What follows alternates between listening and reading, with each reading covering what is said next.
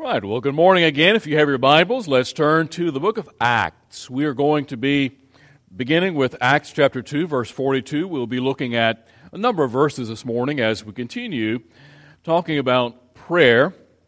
And the title of today's message is Pray Desperately. And we know that we, we are in desperate need of prayer because apart from God, we can do nothing. And so I believe if we as a church are living our lives and if we are functioning as if we would fall flat on our faces in everything that we do. If God wouldn't show up, that means we're not doing it in our own strength. We're doing, we're doing things that only God can accomplish, and He would, would be the one who gets the glory. And as we think about prayer, I think about the early church. Uh, over the book of Acts has prayer mentioned more times than any other book of the New Testament. And when we look at the early church in the book of Acts, we see many things that God is doing. God is showing up in a mighty way in the life of the church. And so if we look at Acts chapter 2, verse 42, we look at that together.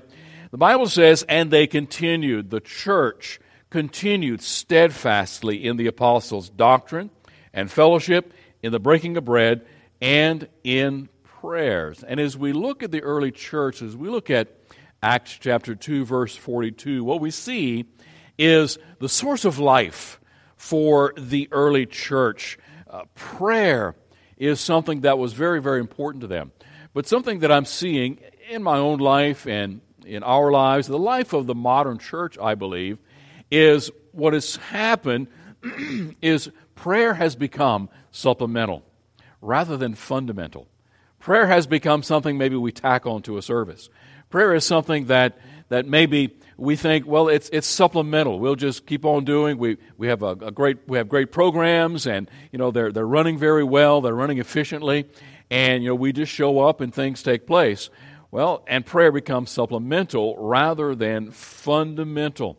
And as we look at the book of Acts, again, we said it has more references to prayer than any other book in the New Testament. And I think what I would want us to see this morning more than anything else is how the prayer life in the early church unfolded as the mission of Christ advanced. And so we'll begin by looking at three verses. The first one, we'll go back a chapter to Acts chapter 1, verse number 14. Acts chapter 1, verse 14.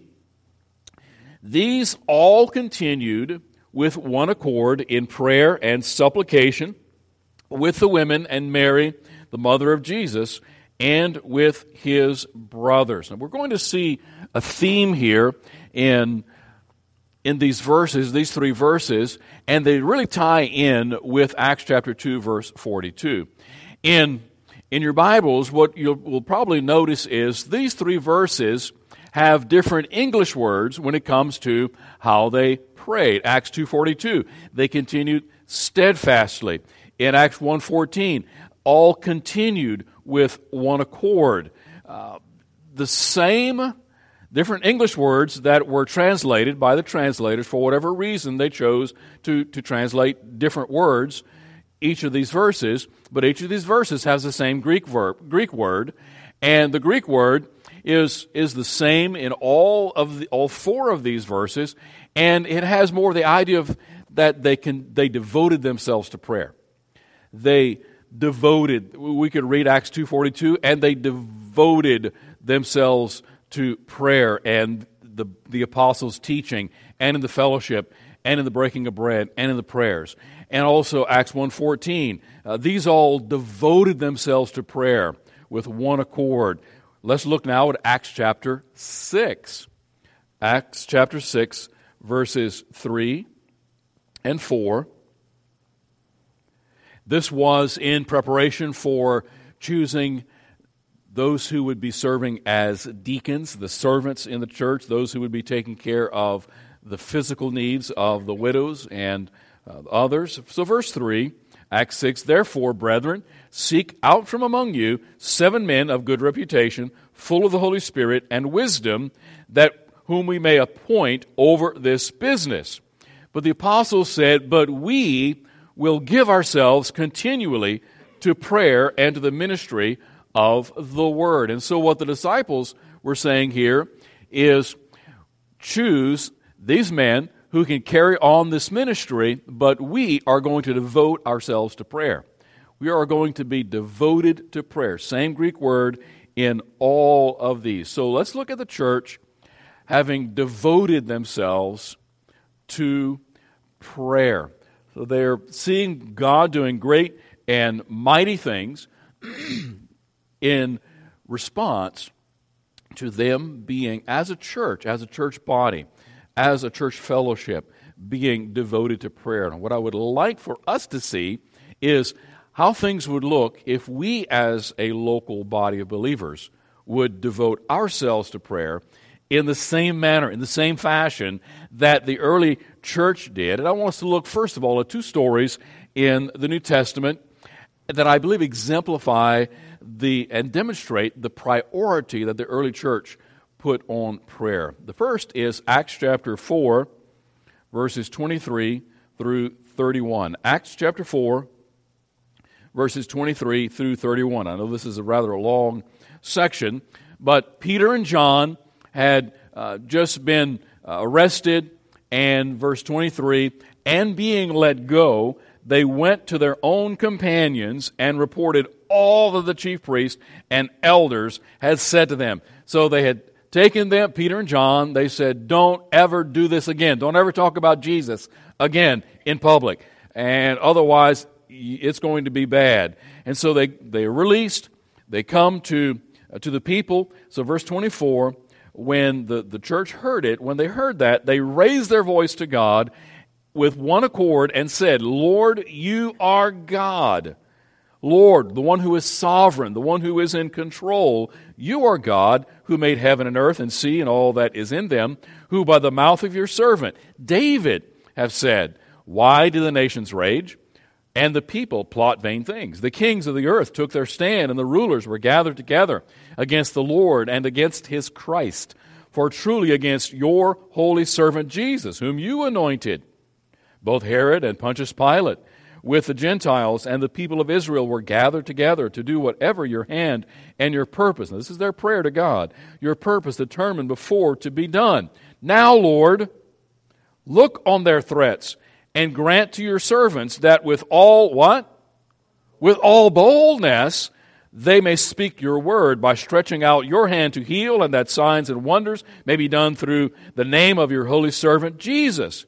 And when they had prayed, the place where they were assembled together was shaken, and they were filled with the Holy Spirit, and they spoke the word of God with boldness. So, in response to these threats, they say, Sovereign Lord, you who are in control, grant your people boldness that we may speak the gospel. And so God shows up in a mighty way, and God gives them boldness, and they're able to speak throughout the city with boldness. And we see, as a result of that, people coming to know Jesus as their Savior. The second one is over in Acts chapter 12. Acts chapter 12 and verses 1 through 18. Acts chapter 12, verses 1 through 18, and this is self explanatory Herod's violence to the church. Now, about that time, Herod the king stretched out his hand to harass, excuse me, harass some from the church. Then he killed the brother of James, or James, the brother of John, with the sword. So he beheads him. And because he saw that it pleased the Jews, he proceeded further to seize Peter also. Now it was during the days of unleavened bread, so when he had arrested him, he put him in prison and delivered him to four squads of soldiers to keep him, intending to bring him before the people after Passover. Now, verse 5, here's where we see the story unfold. Peter was therefore kept in prison but constant prayer was offered to God for him by the church. Constant prayer, continual prayer. And when Herod was about to bring him out that night, Peter was sleeping. So here is Peter, and he knows that just days before, James was beheaded. And so, very possibly, the same fate was going to be Peter's. And what is he doing? he's sawing logs. That, get, that shows the peace of God that he is able to give. So let's look to see what unfolds. He was sleeping, bound with two chains between two soldiers, and the guards before the door were keeping the prison. So he's very well guarded. Now behold, an angel of the Lord stood by him, and a light shone in the prison. So get this picture. We have this magnificent picture of an angel showing up, the light, this brilliant white light shining in the prison cell. I mean, it was like a Cecil B. DeMille cinematic moment. I mean, for some of you who don't know what I'm talking about, think Charlton Heston, The Ten Commandments, you know, the old movie where it, it is awesome going on and, and it's just, oh, and what's Peter doing? He's still sleeping. So what does the angel have to do? The angel kicks him or pokes him. He struck Peter on the side and said, Peter, wake up! Something great's about to happen. So he struck Peter on the side and raised him up, saying, Arise quickly. And his chains fell off his hands. Then the angel said to him, Gird yourself and tie on your sandals. And so he did. You know, it's like the angel saying, Peter, you're going to be remembered for over 2,000 years for this. You don't want to go out in the street in your underwear. So get dressed, put on your sandals, and it's like, okay, okay. And so he does it. And so he did. And he said to him, Put on your garments, follow me. And when he went out and followed him and did not know that what was being done by the angel was real, he thought it was a dream, but thought he was seeing a vision. When they were past the first and second guard post, they came to the iron gate that leads to the city, which opened to them of its own accord. And they went out and went down this one street, and immediately the angel departed from him. And when Peter had come to himself, up to this point, he's still thinking it's a dream. Just following the angel. Oh, okay, this is cool. This must be a vision. Man, it'd be nice if this were real. And all of a sudden, it is real. And so he, he, he's delivered from the hand of Herod, from all the expectation of the Jewish people. And so when, and so when he had considered this, he came to the house of Mary, the mother of John, whose surname was Mark, where many were gathered together praying. And as Peter knocked on the door of the gate, a girl named Rhoda came to answer. When she recognized Peter's voice because of her gladness, she did not open the gate, but ran in and announced that Peter stood before the gate. And you imagine thinking, you know, here is a, here is a, uh, an escaped convict, and he's, he's at the door, and he's thinking, okay, what, and, and so she goes back in and she says that Here's Peter, uh, Peter's voice. They said to her, uh, he announced that Peter stood before the gate. But they said to her, You are beside yourself. Yet she kept insisting that it was so. So they said, It is his angel. Now Peter continued knocking, and when they opened the door and saw him, they were astonished. But motioning to them with his hand to keep silent, he declared to them how the Lord had brought him out of the prison. And he said, Go Tell these things to James and to the brethren. And he departed and went to another place. Then, as soon as it was day, there was no small stir among the soldiers about what had become of Peter. Awesome account of what God can do when God's people are praying. But the question we ask ourselves to whom are they praying? To, who did they pray to? So, to whom were they praying? And a lot of people are praying today. And we mentioned this a few weeks ago on prayer. You know, there, there, there's no power in prayer alone. The power is, to, is the one to whom you're speaking. Because there are Hindus that pray, Muslims pray, Buddhists chant. But to whom are they praying? All the difference in the world. Let's, first of all, we see that the early church was praying to the God who is sovereign over everything in the world. Remember, how did they begin their prayer? Lord God, sovereign Lord, the one who is in control of everything. Let's look at Acts 24 1. They were praying according to the Word of God. Psalm 24 1 says, The earth is the Lord's and all its fullness. God owns everything, the world, and all those that dwell wherein. So here they are facing opposition. How do they begin their prayer? God, you're in control of everything. The Lord God who made heaven and earth, the one who's in control, the sovereign Lord. So, how should God's sovereignty affect the way we pray? Well, it ought to give us boldness to come before Him and saying, God, you're bigger than they are. You are more powerful than they are. So they come to Him with bold, or they come to Him and in confidence, as the sovereign Lord, they're praying to Him.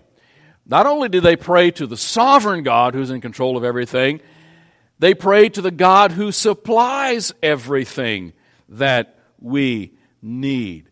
Now, that's important for us to understand when we're living out our Christian life. You see, it's not our power.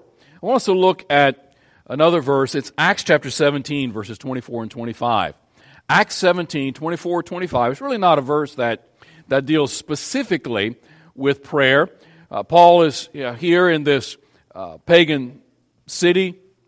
He's looking around trying to figure out how he can uh, share the gospel with them. They're really not open to the gospel, but they like hearing new things. so in verse 24, he says, God who made the world and everything in it, since he is Lord of heaven and earth, does not dwell in temples made with hands nor is he worshiped with men's hands as though he needed anything, since he gives to all life breath and all things. Now, I think what the early church understood, they understood that. They understood that power did not come from serving God. Let me say that again. The early church understood that their power did not come from serving God. Their power came from the God who served them. Now you think, well, God doesn't serve us. Really? What did Jesus do when he came to earth? He came to serve. Now, what does God do for us when we are serving him? He supplies the power to do the work. So the power does, you know, people, there are a lot of Christians who are busy with a lot of activity. And there may be absolutely no power in that service. The power comes when we realize that God does not need us, as Paul said. He is not, he is not worshiped with men's hands as though he needed anything, since he's the one that gives life and breath and what? All things. So the early church understood that if we are to do anything that matters for eternity, God's got to show up and God's got to do it. We are just his hands on earth. You know, we, God doesn't need us to go out and do all this frenzied activity and feed the nations. You say, well, it doesn't, isn't that what the Bible tells us to do? Feed the poor, take care of the widows? Yes. He wants us to be the vessel, but He is the one that gives the power to the vessel. So we need to understand that as believers. You know, it's not our insight, it's not our intellect, it's not our charisma. It's not our ability that changes the world for eternity. It's God showing up and working through us, through His Holy Spirit, that changes things that make a difference. So the early church understood that. So then that brings us to the question why did they pray? Well, first of all, I think we see they were utterly dependent on God's power. They were utterly dependent on God's power. Let's look at Acts 4 33. Acts 4 33. It says, And with great power the apostles gave witness to the resurrection of the Lord Jesus. Now think about it. What type of group were these guys prior to the Holy Spirit being given to them on the day of Pentecost? Well, they were scared bunch of guys who were too scared to be seen with Jesus when he after he was arrested and when he was going through his trials. They were the ones who did not show up at the cross when Jesus was hanging there, giving his life for them. Peter was the one who denied Jesus three times when they said, We know you. You are with him. No, I'm not with him. Have nothing to do with him. Three times he denies Jesus. But when he is filled with God's Holy Spirit power on the day of Pentecost, he boldly preaches to the same ones who put Jesus to death and who had the same power and authority by the government to put him to death. And so it's with great, great power and boldness that the disciples are accomplishing God's mission. And so the early church, I believe, understood that they were dependent upon God for his power. So they prayed to him because they were utterly dependent on God's power. And with great power, mega power, was upon them. Just think of all the times in the book of Acts that God shows up with great power.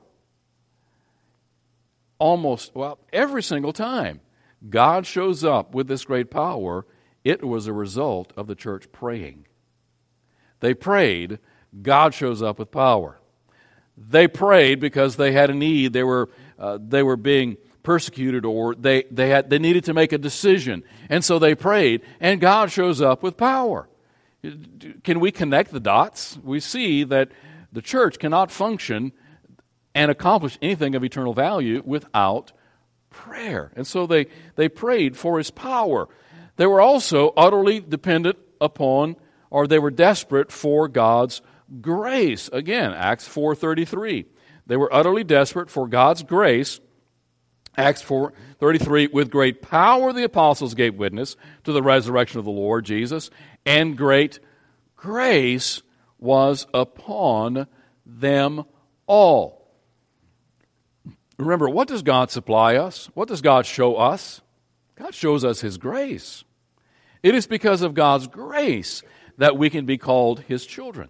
It is because of God's grace that our sins can be forgiven. Now, it is according to justice because Jesus died, paid our penalty, but it's by grace that we're saved, through faith, not of ourselves. It is a gift of God, lest any man should boast. And think about this it's only because of God's grace, and it's the one who gives the grace that gets the glory. Because think about it.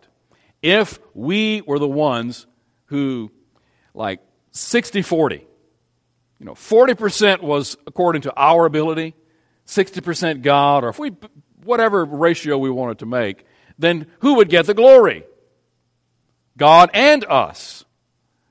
But the Bible tells us we can do nothing apart from Christ. We can do nothing apart from the Holy Spirit.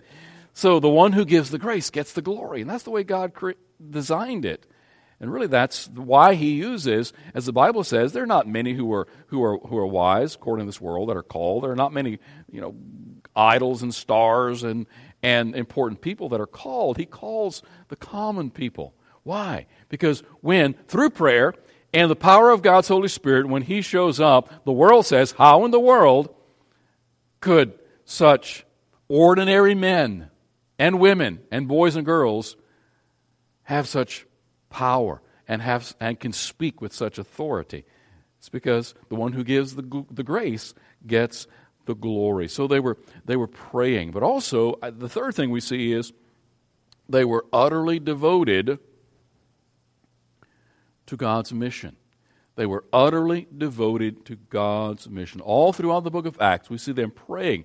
Prayer is intertwined in everything the church did, and it's linked to the mission of the church. Uh, that's the place of prayer, uh, involved in the mission of the church. God has given us a mission. Jesus gave us the mission go and make disciples. And that's what the early church was doing. But often the problem uh, arises when we, we ask ourselves, why should we pray? Now, we don't necessarily do it overtly, but we might do it, uh, we act like prayer may not be that important. You know why? Because you don't need to pray to watch TV. You don't need to pray to, to surf the internet. You don't need to pray to go through religious motions Sunday after Sunday. You don't need to pray to do that. And so, if that's all we're involved in, you don't need to pray to go to work. You don't, most of us don't need to pray to do the job that you're, called, that you, that you're given.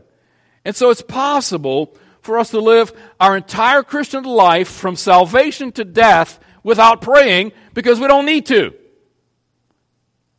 Because if all you're doing is attending church, reading your Bible, watching TV, surfing the internet, saying hi to friends, and talking about things that you're comfortable with, why do you need to pray? But if you've got a mission that's life and death, and people will go to hell if you don't accomplish your mission, and you need God's power and God to show up, and if we're living that kind of Christian life, then we need to pray because we're, we're, we're sunk. I mean, we're, we've got our heads, I mean, we've got, we're under the water without God if we have this mission and realize we have the mission that if God doesn't show up, we're going to utterly fail. So, does our Christian life require prayer? Or does it not? Are we truly dependent upon God's grace? Next, we ask, how did they pray? How did they pray? How did they pray? Think about it this way. Maybe if prayer is not a significant thing in our life, maybe it's because we lack mission. Maybe it's because you don't have a mission. Get a mission. Get on board with the mission Jesus gave us as the body of Christ, as the local church, and then you're going to find yourself with a need to pray. First of all, we see they prayed with structure. The early church prayed with structure. But secondly, the early church prayed with spontaneity. Prayed with structure, prayed with spontaneity. You know, look back in your Bibles at Acts chapter 2, verse 42. Acts chapter 2 and verse 42. Bible says, they continued steadfastly in the apostles' doctrine and fellowship, in the breaking of bread, and in prayers. In the Greek, there are the definite articles before each one of these, so that it could, it could be read, and they devoted themselves, or they continued steadfastly in the apostles' doctrine or the apostles' teaching, and the fellowship, and in the breaking of bread, and in the prayers. So there's a very good possibility that and we know that they, they were praying Old Testament prayers as well. But didn't Jesus give a model prayer? Didn't Jesus say, when you pray, pray this way? So they started with adoration. They started praying to God. They prayed, they were, prayed with thanksgiving. But they also prayed with supplication for their own needs. They prayed that God would keep them from temptation. But they also then had intercessory prayer. They prayed for others. So there was a structure to their praying. God, we come to you. You know, may your name be praised throughout all, all, all the earth. You know, God, we thank you for what you supply. You know, God, so there was an order to their praying. There was a structure. Uh, when, when, when I pray, I, I have a prayer list. I, actually, it's a prayer app that I have that I can check off when, when the prayer's answered because I find I need some structure to my prayer life. Otherwise, if there's no structure to my prayer life, I'm all over the place, and I might forget to pray for someone, or I might forget to pray for a need. When someone set, gives a prayer request, and I say, Oh, I'll pray for you, if I don't write it down, I'll probably forget. So I need structure in my prayer. But if all I'm doing is praying and checking off a prayer list, my prayers can get very wooden after a while. It's like, oh, pray, pray, pray, check, check, check, check, check. And then I go on to something else. So we, don't, we, we need the structure, but we also need the spontaneity. You see, throughout the book of Acts, not only did they, did they, they pray with structure, but also when a need arose, they prayed. So to be able to learn how to pray with spontaneity is uh, just like Joseph uh, went before the, uh, just like uh, Nehemiah went before the, the king. He was the cupbearer. What did he do? He breathed the prayer. God, give me the words to say. So with spontaneity. Now, when did they pray? When did they pray? Well, I believe we see in the New Testament, the book of Acts, they, the early church prayed in concentrated prayer. Concentrated prayer. They met together to pray. They spent probably minutes or hours in prayer, like a concert of prayer. And they met together to just to pray. Like, like the ladies when you got together and you, you spent concentrated time in prayer. Guys, when we get when when we get together for the first time again, uh, I'm looking at Jeremy. He says he'll he'll schedule a time for us men to come together and and pray. And, I, am hoping that it's a, on a regular basis. of concentrated prayer. Just that's all we're going to do for a period of time. But also, I think what we see in the New Testament is we see that they participated in continual prayer. Not only did they come together and prayed at concentrated prayer, but they did, as the Bible teaches us, to, to be continually be in prayer, to pray without ceasing. Let your prayer just flow from one prayer to the other all throughout the day. Whatever you're doing, whether it's washing dishes, digging a ditch, uh, working at the plant, uh, doing whatever it is, working in the office, just breathing a prayer, from going, living from prayer to prayer, they prayed continual. Acts chapter 1, Acts chapter 4, Acts chapter 12 are all times where they were in concentrated prayer. They spent time with God. With God. Now, think about this. Many of you may have read the book uh, Love Languages, Five Love Languages. And for some of you, it's quality time. That's your love language. Do you think God is any different in a relationship if we give God five minutes here and five minutes there, separated by hours, maybe even days? Wouldn't our relationship with Him be so much richer if we spent quality time with Him in prayer, in that concerted time in prayer? I think God appreciates that. A minute here and a minute there probably won't cut it. Next thing, where did they pray? Where did they pray? Well, what did we what did we see in Acts 2:42? What did we see in back here in Acts chapter uh, chapter 4? What do we see in all these these periods? They got together to pray. They gathered together for prayer. We see this all throughout the book of Acts. Something happens, the church gathers together for prayer. They go out, they come back together and they gather together for prayer. That's where they prayed. Second thing is they scattered apart to pray. We see this as uh, Peter, John, we see uh, Paul, Barnabas. Uh, they go out and they scatter and they pray. And God says, No, you don't go here, go there. And so God is directing them as they scatter out and they're praying as they are uh, scattered out and they're seeing God accomplish great and mighty things. Then we come to what did they pray for? What did they pray for? Let's go back to Acts 2:42. Acts 2:42. We see first of all they devoted themselves to prayer. They continued steadfastly in what? In the apostles' teaching, the apostles' doctrine. They got that from Jesus. And in remember the it, is there's a definite article here. They also devoted themselves to the fellowship in the breaking of bread and in prayer. So the first thing I think we see according to Acts 2:42 is they prayed for the success of God's word. They prayed for the success of God's word because the Bible says they continued steadfast in the apostles' doctrine. The apostles' teaching. Now, what was their teaching? Their teaching was based upon, I believe, the Word of God.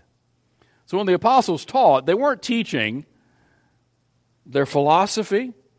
I don't think they were teaching what they just felt like. They were teaching what they learned from Jesus. And so what they were doing, literally, they were speaking the Word of God. Because if Jesus said it, Jesus is the Word, so, what they learned from Jesus was the Word of God. And so, this is what the apostles were teaching the church. And so, the church continued steadfastly in the apostles' teaching. So, they were, they were uh, praying, I believe, for the success of God's Word. We need God's Word. Because if all we're doing, and we need prayer for God to accomplish His Word. Because if all we're doing is preaching without praying, then we're just engaged in religious activity. But if all we're doing is praying without the preaching, then we're missing out on what God will accomplish through the spread through the teaching of the gospel. And so this is important. The second thing I believe we see is they were praying for the needs of each other and the world. They were praying for the needs of each other. Acts 2:42 they were they were continuing steadfastly in the fellowship, in fellowship with one another. So they were taking care of each other. They were praying for God to take care of each other's needs. As, because we see that when there were some who lacked because they lost a job or they couldn't uh, practice their, uh, their trade in, in the guilds who, who put them out because they were talking about Jesus. They said, You have a need, you're hungry, you don't have any, any food, come. We'll sell what we have and we'll spread it around. So they were praying for the needs of each other, but also, I believe, for the needs around the world because they were giving to help the church in Jerusalem. They were giving to help others all around the world. And then, thirdly, I believe they were praying for the spread of God's worship. They were praying for the spread of the gospel around the world. Now, this reminds me of a story uh, from D.L. Moody. And uh, D.L. Moody was a, a famous preacher uh, a number, a number of years ago, and uh, he preached in inner city Chicago. He preached in uh, New England area, and then he went over in Europe and, and preached quite quite a bit there. And we see God having done great and mighty things through D.L. Moody. But early in D.L. Moody's ministry, um, he, he wrote in his journal about a particular uh, time of preaching. He had gone to England and he was preaching in this church one Sunday morning. And he says, as he was preaching, he wrote in his journal, he said that it seemed that no one was listening, that no one seemed interested in what he was saying. You know, it's very humbling when that happens. You know, that, that happens in church sometimes. No, it never happens here. Um, you know, it's like sometimes you feel like saying, Is this mic still on? Uh, so he writes that this is what took place that Sunday morning. And so he did like he normally did. Anyone who wanted to know Jesus, their Savior, and nobody stood up. No response whatsoever to the gospel.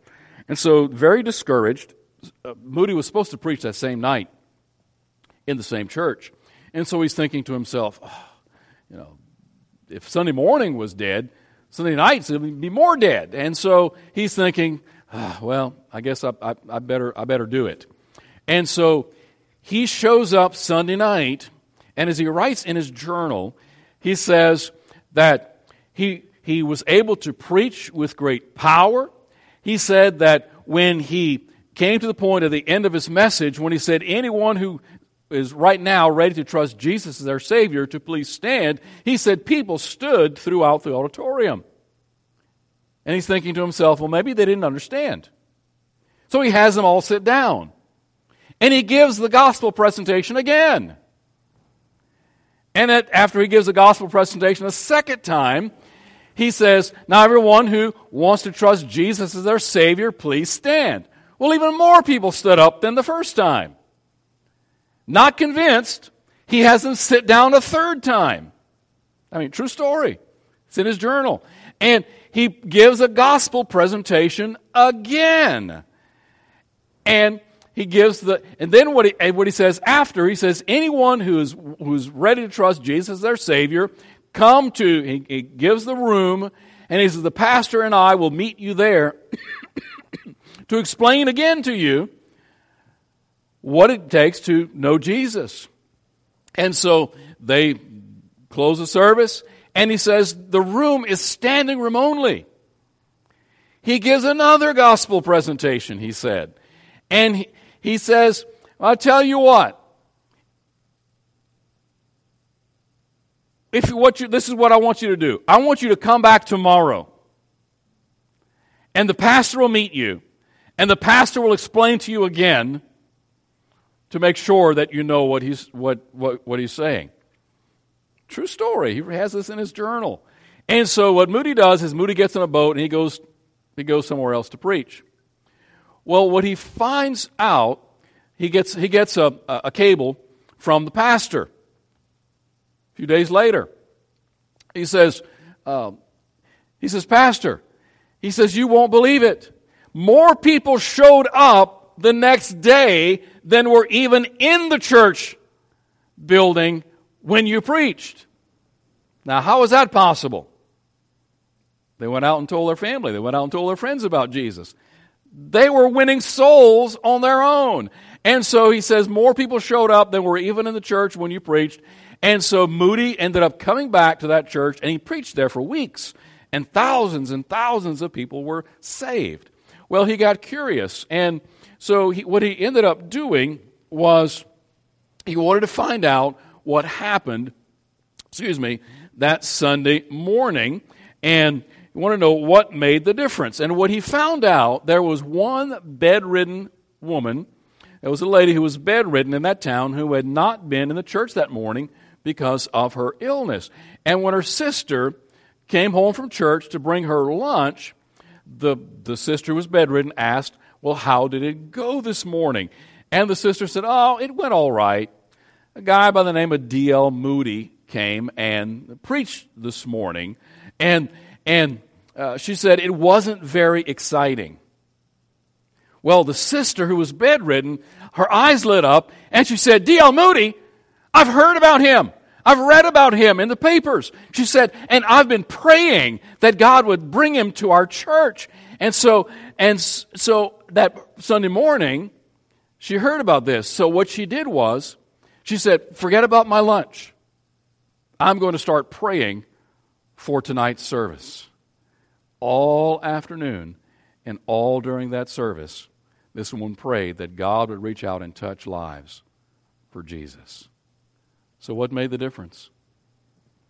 A not very exciting Sunday morning where nobody responded to a Sunday evening where people came out in droves and kept showing up and kept showing up and kept showing up.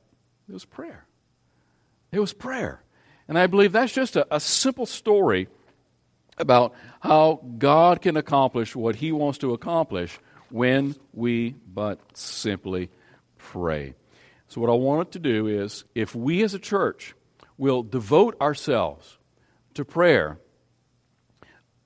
just for a week, and it can go longer, obviously, but I want to challenge us this week, a week of intentional prayer at Faith Bible Church, to number one, this is the first challenge, is to memorize and pray a verse of Scripture each day, all day. That doesn't mean you can't go to work. I am just saying, as you're, as, you, as you're working, as you're going about your business, take a verse of Scripture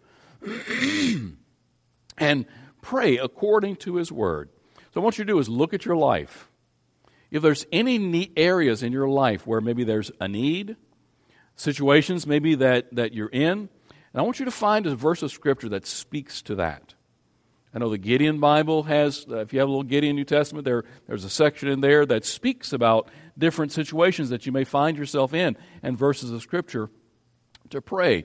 Uh, some other Bibles may have that in one of the sections. For example, if you're struggling with uh, some things in your life and there's maybe a lot of hurt, uh, a lot of pain, memorize Psalm 46 1. Psalm 46 1. God is our refuge and strength, and ever present help in time of trouble. So, what you would do is you would memorize that, and all throughout the day, all throughout the week, you could choose a different verse each week, or you could choose the same verse. But pray that prayer back to God God, I know you're my refuge. God, I thank you for being my help. God, I thank you that, that you're always there, ever present, to help me when I need you. And pray that prayer back to God and allow it to saturate your soul. And just pray, pray scripture all throughout the week, all day, every day. Maybe you do it with different verses, maybe the same verse over and over again. But see how that will change your life and change your week. Second, set aside a structured, concentrated time each day to pray for local and global needs around you. Set aside a structured time. Not necessarily a minute here, a minute there, but say, you know what, on my lunch hour. You may choose to fast to say, for this next 30 minutes, for this hour that I have, instead of eating, I'm going to open up God's Word and I'm going to pray. I'm going to spend some concentrated, structured time praying to God. Pray for local needs. Pray for global needs. We have missionaries that we're supporting all around the world. Go to the, to the board in the hallway over here, and there's, there's prayer letters from our missionaries. So maybe write down some prayer requests that our missionaries have given. And so pray for those needs. Pray for our, pray for our local needs as well. So set aside some structured, concentrated time each day this week to pray. And then, thirdly, begin to pray on a daily basis. God, give us the people you want us to reach. Give us the people you want us to reach. Because how did the early church reach people? They prayed. How did the early church get boldness to speak their faith? They prayed. How did God show up and do miraculous things? Or why? Because the people prayed and God showed up. All throughout the Old Testament, all throughout the New Testament, we see God's people had a need, they prayed to Him, He showed up, and He answered. Will God show up and answer in mighty, miraculous ways unless we ask Him? Ask. You have not because we ask not. Let's pray. Lord God, today we are so thankful that you meet our needs. We're so thankful that you provide us the power that we need for each day. Help us to be a praying church. Help us to be a church that we realize that if we don't pray, we cannot expect you to show up in a great and a, and a mighty way, working miracles in the lives and the hearts of people. That if we expect to see people saved, expect to see lives changed, it's going to have to be through the power of your word, and it's going to have to be the power of your Holy Spirit working in us and through us. So, Father, help us to be prayers. Help us to spend quality, concentrated time with you. Help us as we gather together to pray. Help us as we scatter apart to pray and accomplish your will. Lord, be with us. We ask. Lord, we know that you're here among us. You're here with us. Your Holy Spirit indwells us. So, Father, help us to ask for that which we know you desire, that we would pray according to your will. We pray, Father, this in Jesus' name. Amen. Let's stand, please.